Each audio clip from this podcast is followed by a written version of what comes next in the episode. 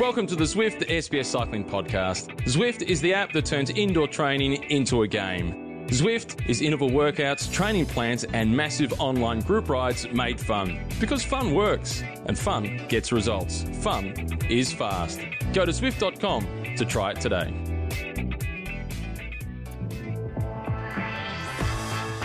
Bonjour, bonjour, bonjour, and welcome to the Zwift Cycling Central podcast. And this week we have decided because the prodigal son is uh, is back here, uh, Dave McKenzie is back with us. We are just having a pint and probably I don't know, maybe a parma or a pizza or a brisket. I don't know. Dave, thank you. Welcome back from Spain. Thank you very much. It is good to be back. You know what? I do love Europe and I love spending time there, but it's nice to come home. and uh, I bet the family was happy you're back.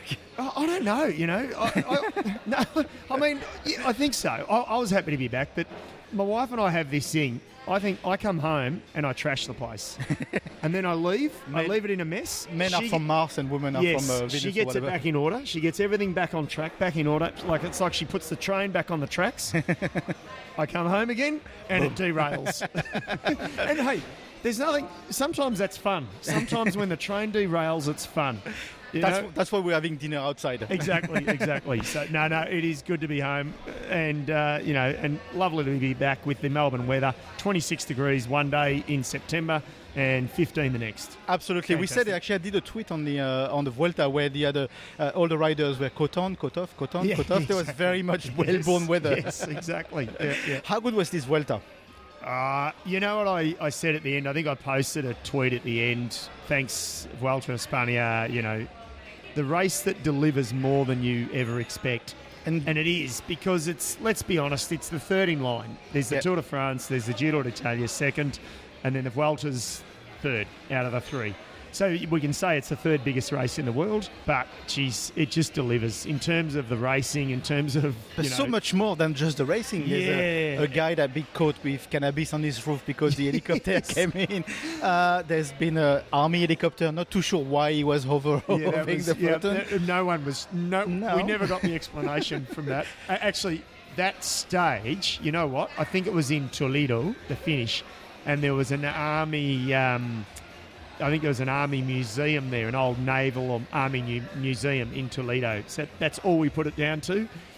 Otherwise, we thought they were they were tracking along and trying to get Movistar to disengage. Even more than they already are. Or they already were. exactly. Yeah. yeah. Um, so first of all, we are in a brewery in uh, somewhere in Melbourne. So sorry about the noise at the back, but uh, I thought that would be a little more Well, lively than just a studio to welcome you back. You know. Ex- and yeah, good excuse to get out. Good, good excuse to get out for a, a bite and a catch up. And it's not on expenses. You know, I'm Yeah. buying the beers. Yeah, And that's right. Yeah, yeah. It's not on expenses. Uh, let's talk about the racing. Uh, Roglic, we knew he, didn't come to the Tour de France because he had a serious uh, ambition at the, the Vuelta. He delivered, He did. and very well. Yeah, look, he no, he's he's a superstar. You know the. the just, I'll ask you a question actually, as we launch into Roglic. We know he was a former ski jumper. Yep. When was the last time he did a ski jump?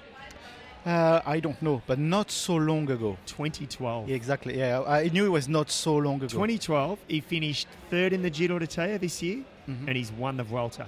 Who So- are who are these riders that, that pick up professional cycling like this? Yeah, it's, you know, we it's got Evan. Paul. We'll talk about him in, in a minute. But Evenepoel has only been riding a bike for like five years. Yeah, yeah, yeah. Do, do you think some people are born to to, to be in the sport? Yeah, look, the sport's changed a bit, hasn't it? I mean, I, I always, I, or I used to refer back to, and we should still, because even Richie Porte, mm-hmm. you know, he, I think within, I think he, in his fifth year in the sport, he wore the Maglia Rosa in the Giro d'Italia, and he ran top 10 that year.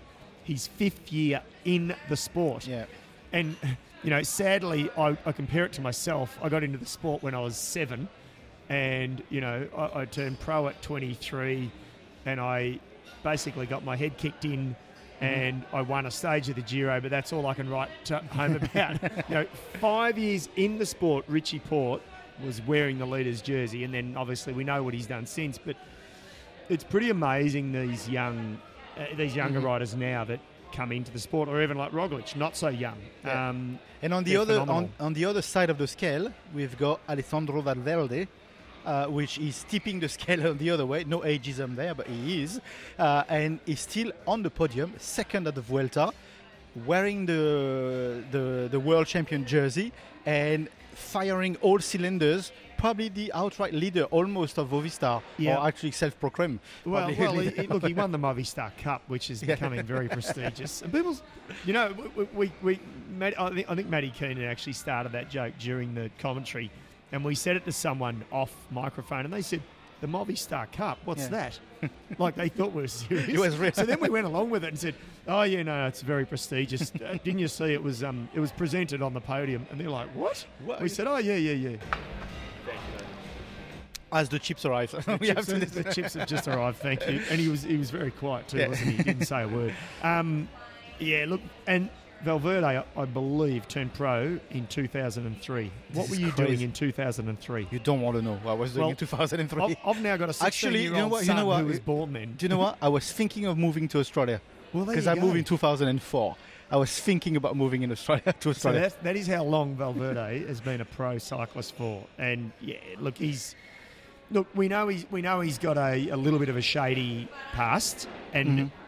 You know sometimes we get criticised because we don't mention his his past. So there you go. I've but he's, he's, on, he's on up to it. he has. He did his time, Mhm. and you know what? I don't care what anyone says. You cannot be that good For at that cycling or in or in any professional sport, drugs or no drugs. This guy is a freak. Mhm. He's an incredible athlete. And we'll talk about him in a minute as a potential contender for the World Championship To, that are coming up. To, to defend the title. To, defend the title. Yeah, Crazy. absolutely. Uh, one Slovenian on the first uh, step of the podium and another one on the third step of the podium. But what a surprise that was. Yeah, Tadej Pogacar, Yeah. 20 years of age. He wins a fir- he wins a stage. We got excited. Then he wins a second stage. Okay, yep, this kid's incredible, and he's 20 years of age. Uh, I think it was a mountaintop finish Yep. as well. And then he wins the penultimate stage, mountaintop. Like he attacks them once, Yep. and it was a killer attack. He rode away 35 kilometres from the finish on a 200, 200 kilometre stage, wins, wins the stage.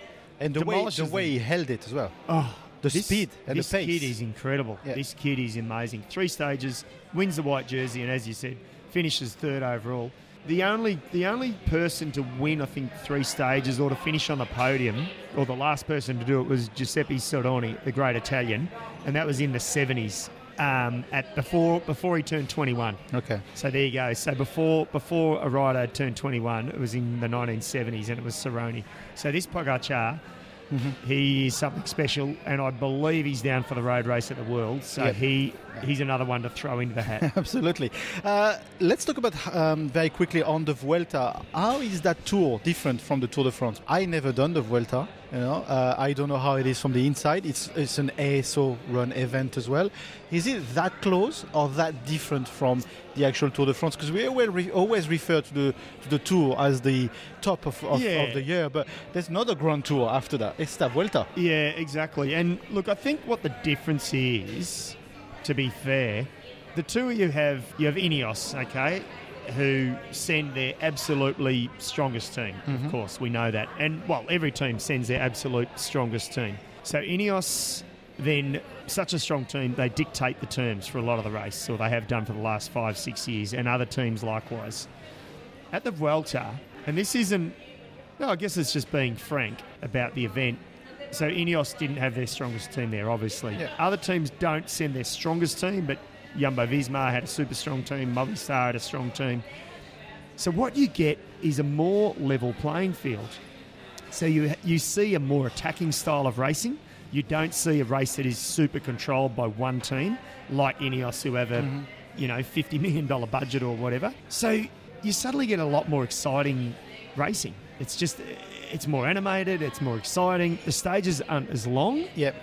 As well, so they're shorter stages, which make them more dynamic. When we when we get shorter stages in the tour, they're more dynamic. Yeah. So that's what it is, I think. And you mentioned in the coverage with uh, with Matthew as well the the urgency for some riders to to show their neck, to show that they still exist because they are on the edge of not signing a new contract. Does Yeah. that change the dynamic? Uh, I think it does a little bit. I think yeah, you get you get riders that are going there it's a, it's the last big race of the year. There's okay, there's a few big races to go, but World Championships, not everyone does that because you get selected by your nations, and not Mhm. everyone can go. So the Vuelta for a lot of guys is the last chance, and I think I mentioned it throughout the commentary. At one point, there was 60 riders without a contract that Yep. were in the Vuelta. They hadn't signed a contract. Okay, maybe maybe 20% of those had their contracts on the table, but there was still 60 riders Yeah. that had not signed a contract. So, you know, it's a numbers game. Half of those obviously were probably struggling to find a contract. So, yeah, so all those elements thrown in, plus the fact that it's still a big bike race. You know, it's televised live, it's, it's still big for sponsors. So, you get a lot of motivation. It's, it's, it makes it really good. What was the performance for the Aussies at the, at the Vuelta and Mitchelton Scott? Yeah, look, Mitchelton Scott. It's funny because on the last day, Matt Keenan and I, we gave a ranking out of ten all the teams, and he sort of threw it at me when we started. So you know, I, I don't have it. I didn't have a sort of. I don't have it written down or anything like that. I think I gave Mitchelton Scott maybe a six out of 10 Um, you know, they didn't take their A team there. They lost Luka Mezgec. He crashed out. Uh, they didn't win a stage. They had a few really good goes. I thought Damien Howson, I thought of the Aussies, he was one of the big Yeah. standouts. He was, yeah, he was probably, he was a little bit stiff a couple of times. He came close, I thought, to, you know, if the, if the coin had fallen the other way, he, he might have, uh, you know, nailed a, nailed a stage. So Damien Howson was he was for me he was a real standout, and I, I think what we saw from him was getting back to the Damien Howson that we know. You know, he's been a real domestique at Mitchelton Scott, so he was free to fly a little bit on occasions, and it was good because I think we saw his colours a bit more. So so that was nice. Um, look, obviously for a lot of the other Australians, it was um, the Tour de France. You know, was a big Yep. thing. We had no Michael Matthews, obviously. Uh, Team Sunweb, they were there, but Michael Matthews wasn't there, and a lot of the other big names, no Richie Porte um, as well. So yeah, so we were lacking some numbers. But yeah, I thought I thought the ones that did compete, I thought they they accounted for themselves well. Okay, uh, let's focus now on the Worlds. Enough of the Vuelta. Let's talk about the Worlds because this is what's uh, ahead of us. So it's in Yorkshire, it's in the UK. I actually uh, incidentally know the area because I lived uh, not too far from, from there.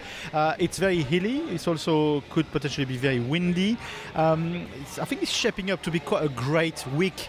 A big unknown, you know. Like there's not one single favorite coming out of of the hat. Thinking We're all thinking it's got to be Sagan, you know. I've got this feeling it's going to be, and I'm talking, I guess, specifically about the road races. I think it's going to be one of the best worlds we've seen in a long time. Not that, look, I don't think any world championships are boring. I, I love the world championships. I love watching them. I love commentating at them or on them. Um, but I just think, because I, 'cause I remember Yorkshire from the Tour de France Yep. start, you know, tough roads, rolling sort of hills, The terrain. crowd, the crowds, yeah, yeah, the crazy crowds will be massive. Um, and the Brits. yeah, They're coming with quite a good contingency. Oh, they're going. To, they're going to have a strong team, um, and I just think in, in both the men and the women, and the elites I'm talking about, uh, focusing on mostly. I just think, you know, we've got potentially Marianne Vos back to her best. You know, she was dynamite in the women's uh, Giro Rosa uh, earlier in the year, so she looks like she's back to her best. Obviously, Amanda Spratt's there, and Spratty's doing the time trial. I think a which is- first for her since her junior days. I'm a little bit surprised by that, but she's uh, she's going for it. And in the men, I mean, we mentioned Pogacar is either is either top of the young riders Yeah. when you've got He's not. He's not. He's not. Mathieu He- Van Der Poel, Yeah, you got Evenepoel. Evan Poel. Uh, I mean, and we actually can we stop on those because I know I'm raving about those two. Uh, but what people like, if if you don't know Europe that much, you probably might not understand this uh, rivalry between the Netherlands and Belgium. And you live there, you know what it is. But Yeah. you've got Mathieu Van Der Poel, which got a pedigree from dad and granddad, carrying the colour of the youth, uh, the Netherlands, you know, and he's sort of disengaged with the professional racing because he wants to focus on the mountain bike ride at the Tokyo Olympics next summer. In between, there's the Worlds. He's going to he's going to be there, and he's not going to be on a supporting role. And in Belgium, you got Evenepoel. We had a massive performance at the European Championship. Uh, you know, the kid is just amazing. He won Classica San Sebastian. Absolutely. I saw that. That, that was phenomenal. You're right. You know, there are so many young riders that could potentially disturb the whole thing. Well, you've got the young guys, and then you've got Phil Gilbert, Yeah. who won two stages at the Vuelta. He's back to his best. Belgium is looking really good. Belgium, I think Belgium have got a super team. I'm, I'm almost tipping the Belgians just by a whisker. You know, um, I mean, obviously to be biased, I want to see an Aussie get up there, but. And, and look, Michael Matthews is in great shape. He won, uh, I think he won Quebec. Yeah. But I just, I don't think, I don't think they'll be able to go with Mathieu Van der Poel. You know, the, the cup, the stage wins I saw him get in Tour of Britain, Mm-hmm. like he was, he was, it was chalk and cheese. He was that far ahead everyone else. It's. I mean, uh, we don't use the word incredible that often, but But- that kid is incredible. Oh, he is. He is. I mean, eh, you know, take us back to the, the Amstel Gold Race Yeah. victory. That was phenomenal. You know His what's fa- wins just haven't been, you know, by a whisker. Do you know what? What's interesting with him is that we are lost for words in a good way. Yeah. We just like we don't want to be too much emphasis on the superlatives, Well, there you go. He's my tip. but yeah. He's he. I I think he- like who's your who's your tip? No, he's my, to he's my tip as well. I've Yeah. said it before. He's my Yeah. tip. I Him- I'm, him I'm not sure. The, the only the only person I think that will beat him or match him, and he'll get him on experience, is Phil Gilbert. Yeah. Just and I'd say that just based off what I saw at the Vuelta, he was he looked like he was super. I, I agree. With Gilbert, I think, is going having a, he's having a cracking year. Uh, He's leaving his team at the end of the year, Yep. uh, which is a, accidentally opens up a real big door for Evenepoel. I still think that Gilbert might be squeezed out by the youth. He- There's the whole experience, but the guy like Evenepoel might end up being at the, the forefront. And if Evenepoel is at the forefront for Belgium, Gilbert, we saw it at the Vuelta, he will ride for, for his teammate. He will ride for Evenepoel. He won't play ranks. That's the kind of guy he is. Yeah, true, true. I mean, it'll be it'll be interesting. It'll, it'll be There's a, I mean, what I'm trying to say is that there is a dynamics in that Belgium team. Well, you know the difference. The other thing I think, and I mean, we, we, we I don't think we can say anymore that uh, distance will get these young guys because they're winning big races. But I did see, I, I could be wrong, but I believe the men's road race is 285 kilometres. Mm-hmm. That is a long way. That is longer than some of the past world champs that we've seen. Do you They've been think Van der Poel- 260, 270. Do you think Van der Poel is scared about it? No, I don't think Van der, I think Van der Poel will handle it. I'm not sure about Evenepoel, yeah. That extra, like Classica San Sebastian, I think it was 220, 230. Yeah, it's an extra 60 odd kilometres or 50 kilometres. You know, he's only he's only 19, isn't he, or 20? Yeah. It's ridiculous. I'm going to throw a name in there because I have to. Julian Alaphilippe. What can we expect? Well, how we don't know. How can we forget him? Yeah. I mean, look at his Tour de France form. And look, I'm with you because he's done the opposite sort of program to say Phil Gilbert. Yep. He's raced a tour, and then we haven't seen a lot of him since, have we? Too much. He, he's been at Quebec and Montreal, and he's been good there. Mm-hmm. But the thing we, I don't think Quebec and Montreal are really good gauges because they're not super super hard. They're not world championship hard. So, so I'm saying it as a, as a good thing Yep. for Alaphilippe. He's been You know, hiding he a little finished bit. eighth or ninth. You know, guys like Michael Matthews get around on a slightly easier course. Mm-hmm. I don't like. I don't think, and I rate Michael Matthews, and to all his fans that are listening, and I, I hope he proves me wrong, but I'm not sure he will go with them at the end of 285 kilometres. Yep. I'm just not sure. A- Um, anyone else you see? Like, do you see, what, what do you think Sagan could do in a course like this one? well, Sagan, Valverde, ca- we can't write off Valverde. They've got to be in the mix. He's what is he? 39. Yeah, 40, yeah, 14 and 14, 39. yeah. Gilbert's 37, and then Peter Sagan. Who's to say Sagan won't be back? Um, absolutely, he can be back. And Do you, know, do you know what's for certain is that's going to be an incredible show on SBS, and you will be commentating with um, Matthew Keenan, I think. Yeah, it's going to be great. Um, and then and then just uh, uh, quickly back on the women again. You got Vos back to her best. Yep. Spratty silver medal last year. Can she go one better? Gee, I don't know. I think I think the Australian women's team, you know, they got the job ahead of them because the Dutch are so good. Like they got such a strong team in the women. You know, any one of them, like last year, could have almost won the, that world title. So I think the Dutch are the favourites uh, for the women, and you know either way, it's going to be great racing. Let's talk about the para world because they just, they just took place in, uh, in Yorkshire as well. There's been some incredible, and I'm not using the word lightly, incredible.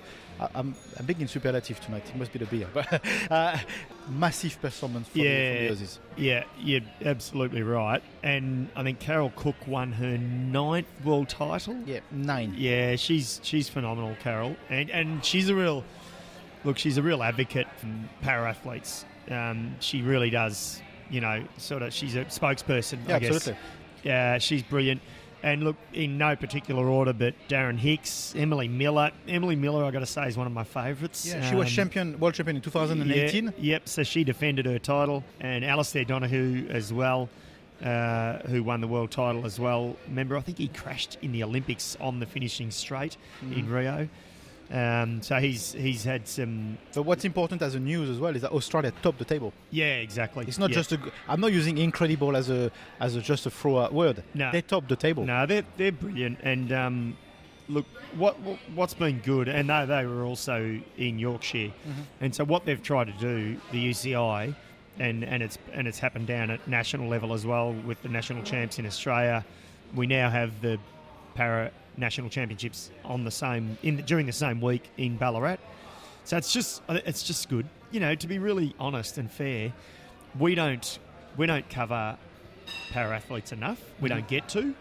Um, you know, obviously this is our job. This is what we do. Um, but because the para championships were in Ballarat, we got to cover them. I think one of the days I went out to the time trials and all I did was cover the, the para time trials. So I get to know the athletes more. I get to know more about their backgrounds, why they're para athletes. Were they were they born with a disability, or did they acquire that disability? And it's important that we tell their stories. And um, and just a, a guy that I used to race with actually, more so just on a local level in Australia, Cam Jennings. He's one of the main sort of coaches there. And the driving force behind it, and I think he's doing a fantastic job. And his Absolutely. passion is really stands out. And I was I had a chat with him earlier in the year about some of the athletes and you know some of the stories about them and, and how tough they are. It's it's pretty inspirational. So yeah, a big a big kudos to all of those athletes. Yeah, and there's a couple of good articles on the Cycling Central website as well. If you want to know more about uh, the inside of the of the work of the job and the inside of the the, the, the mental side of uh, of what, and uh, it's just uh, really, really, really worth a read. It's on the Cycling Central uh, website. We'll move on to the news. How high are your socks? How high? Are what? Your socks. Oh my god! I just There's a saw, guy- I just saw some vision on Twitter I know. with the UCI protractor, sock protractor. That's what I'm calling it. Yeah. That's not the official name, by the way. It's just my. I'm just named it that. The sock protractor. I don't get it. Are you getting a disadvantage because you've got socks up to your knees? Like seriously? What if it's freezing cold and you want to wear leg warmers? I, I think it's about the compression tight. That's that's the excuse. That's what I've read in Am the I French allowed press. to say bullshit? Yeah, you can. well, I, whoops, I've just said it. I'll, I'll call it It's a little bullshit. I've read it in French, I but they just- give an explanation about just- the compression tight. Yeah. Uh, but you can't tell me that is top of the list of what the UCI should be doing, checking It's the madness. And have you seen this footage on? I think we refer to the same footage with the Dutch team, where the guy goes in and says you're like three You- millimeters too high, you're over, and he gets the the girl to pull, pull the sock a little bit down. It is complete madness. I don't know. He makes I me don't know, maybe I'm. I don't. I don't. I'll confess again. I'm not that fully up with all of the science behind the technology behind cycling nowadays. I mean, I think I'm abreast of you know the Mm-hmm. basics of it, but unless I'm unless I'm really missing something, Yeah. I don't know. We'll, we'll ask the audience. Tell us. Yeah, Tell yeah. us if, Tell if us you what you think. if you have an insider news on this, but Yeah. we are open to suggestion. Hashtag sock height. Sock height. Yes. Sock gate. Yes. Sock gate. Sockgate. Sockgate. yes. yes. The, the sock gate. Yeah, yeah. Um, any other news? Uh, we've got Israel Cycling, which had a very good signing in a few weeks ago in Dan Martin. yes. Are you hearing rumors that we not necessarily know exactly about? But can we can we say some of the rumors Yes. we've been hearing? Yes, I'm hearing that Israel Academy, the team, are now merging or buying the Katusha license. Which we know it's up for grab. Yep. So therefore, they buy that license. Israel have a team in the Tour de France next year. So do you This think that Martin? news. Do you think that Martin knew knows this? This Possibly. is why there's at least the intention to do so. Well, look, obviously they were upping their budget anyway. If you buy Dan Martin, well, you're paying him a million euros, aren't you, or Yep. more? So, so no matter what, they were going to buy a few big riders. It wouldn't be just him, and he possibly he was aware of that. So, but that's just that news has just come out. Whether or not it's official fully yet, I'm not sure, but it's pretty cool. yeah. It's pretty cool. It's- it's Israel pretty- yeah. Cycling is, you know, we know we had the Giro d'Italia start Yeah. there last year. So, no, no, I I think it's great for the Absolutely. sport. Any other news you go for us? There is, there is some, there has been some big news. And I'm being serious here. There's been some big news in the last week, and this is quite ironic because I was talking about this to an Italian work colleague uh, at the Vuelta last week, and I was telling her about this story about this guy called Michele Acquarone. He used to be the RCS director of the Giro d'Italia. Okay. That was his role. Uh, I do believe my years might be slightly out, but he was certainly there, I think, in 2012, 2013. I say that because I was working on, on the ground uh, for SBS on the Tour of Italy. So he was the race director of the Giro d'Italia. At the end of the 2013 year, he got sacked, and there was a sort of investigation into 20 million euros going missing, and they put the blame on him. First, they said he'd taken the 20 million. Then they said it was mismanaged funds. He should have been. The, funds had disappeared, and it was under his jurisdiction. Anyway, everything it went crazy. I met him a couple of times, and when I heard this news, my instinct said, "This is wrong. This guy's, I don't know, you know, I, I without knowing much about him, I just thought he's the real deal. He immediately professed his innocence, and he said, "This is garbage. It's wrong. Mhm. It's wrong." Anyway, he effectively got dismissed. His name was dragged through the mud. Uh, you can imagine in the cycling absolutely. circles and, and in the Italian business circles. RCS own a lot of events, not just cycling events. They own a lot of. They're one of the biggest media groups in Italy. Anyway, literally about three, four days ago, it finally went to court, and he has been proven innocent. And I do believe a young lady who worked at RCS has been convicted and has been, and is sent to jail for eight years for embezzling, well, Yeah. upwards of 15 to 20 million euros. So Michele Acquarone, I thought was a great operator. To RCS, well, guess what? You missed out on a great bloke because I think Mhm. he's a good guy, and I hope we get him back in cycling. So remember that name, and let's hope we see him back in the cycling circles because I think he was so badly treated. And uh, the good news is his name's been cleared, and hopefully we'll, we'll see him somewhere back. This could be an amazing Netflix series. Oh, it's well, and, and I'll tell you what. If you're interested in this story, I can't exactly remember the exact link, but go to Velo News. It's an American online magazine, cycling magazine, Velo News. If you search on their site, you'll find a couple of articles. Read the back article first, uh, and I came across this article actually last week, but it's actually a year old, and it was just a, investigating more about it. Mhm. And then obviously they just announced in the last few days that he's that this court case has come to light. It's a really interesting read, but yeah. a- a- Anyway, it's a it's a good news story. A good news for him Yeah, because absolutely. he's one of the good guys. Absolutely. Thank you, Macca, for uh, enlightening us with your presence. Thank you. It's good to be back on the airwaves. And uh, The look, chips, are, the chips are getting chip- cold. Well, the, the brisket is getting cold too, so we better hook in. Absolutely. Thank you for uh, joining us. Yeah, pleasure. And this was the uh, Zwift Cycling Central podcast, uh, all the way from a brewery somewhere in the north of Melbourne. Uh, let me remind you that you can uh, download, stream, or subscribe to our podcast on our website, sbs.com.au slash cycling central, or log a ride with our friends at Zwift. Until next time, it's bye for now.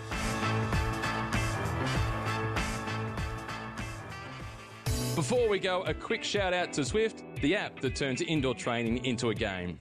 Getting started is easy. You just need your bike, a trainer, and your PC, Mac, or Apple device.